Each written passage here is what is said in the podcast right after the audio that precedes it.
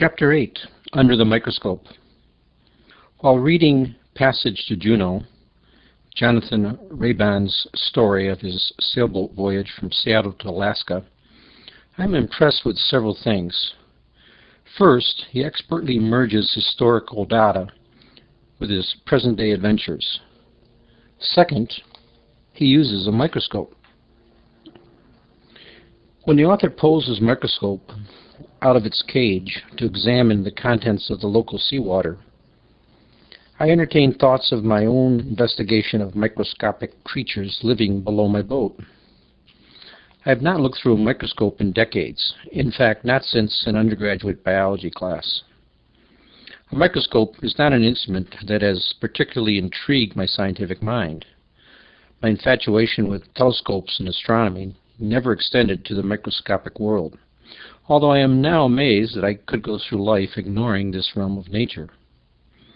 When I visualize Jonathan Raban's microscope coming out of its case to examine the tiny creatures within the local seawater, I'm immediately hooked.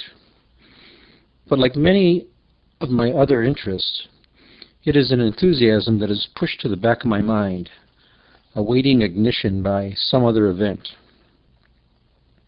Later in the year, while visiting a friend on the Washington shore of the Strait of Juan de Fuca, I sit back and enjoy the conversation as it turns to science. Gary is a lot like me. He's enthralled with the world of science, but never pursued a professional career in the field. He proudly gives me a tour of his mineralogy laboratory, which lies partially unpacked after his recent move to the Pacific Northwest. Gary shows me his extensive mineral collection and a long shelf of books on mineralogy. Then he pulls the plastic cover off his microscope. It's a beautiful instrument, professional lab quality with stereoscopic binocular eyepieces to provide a spectacular view of Gary's prize specimens. It reminds me of the microscope in Passage to Juneau. I picture myself anchored in a remote bay, settling into the boat's cabin, and removing my microscope from its case. I visualize myself examining a slide prepared from a few drops of local seawater. Microscopic creatures of immense variety swim into view. Of course, I don't own a microscope. I suspect that modern microscopes have come a long way since my college days. Look at what has occurred in telescopes in the last few decades. Surely microscopes have experienced a similar dramatic evolution, rising astronomically, so to speak, in technology while simultaneously dropping in price. A check on the internet with the Google words microscope discount leads to web pages that confirm my suspicions. Microscopes for amateurs have definitely spiraled upward in technology and downward in cost. But it takes further research to understand the basics of modern microscopes. The variety of instruments is daunting. Most of the newer scopes boast stereoscopic views and digital photographic capabilities. I soon learned that I need neither. In fact, these impressive microscopes are designed for the kind of work Gary does with minerals, stereoscopic low-power magnification of solid objects. For what I want to do, examining the translucent tiny specimens, a higher-powered compound traditional microscope is more appropriate. I decided to let these ideas sit for a while and purchase later. But as usual, I can't wait. Within a few days, I have made an online purchase of a microscope, a beginner's slide kit, and two books about the microscopic world. I'll need to warn John that he will be receiving another package from me, since his home is my shipping address. Periodically, his house becomes crowded with packages awaiting my pickup. At the time I order the microscope, John is already expecting 800 copies of Up the Main and a reconditioned nose landing gear strut for my Piper Arrow.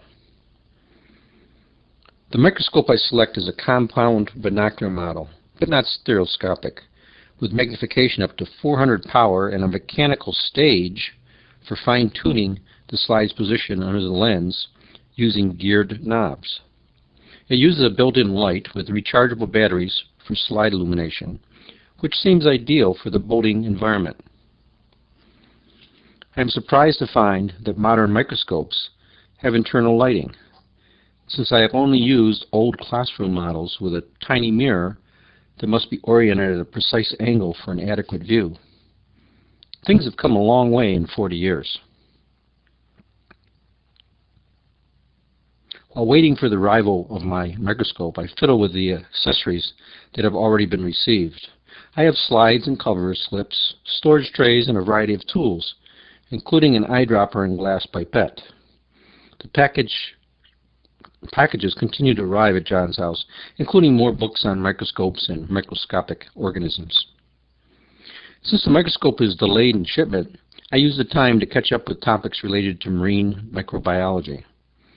My memory recharges quickly, even though my last view through a microscope was at the University of Buffalo in the late 1960s.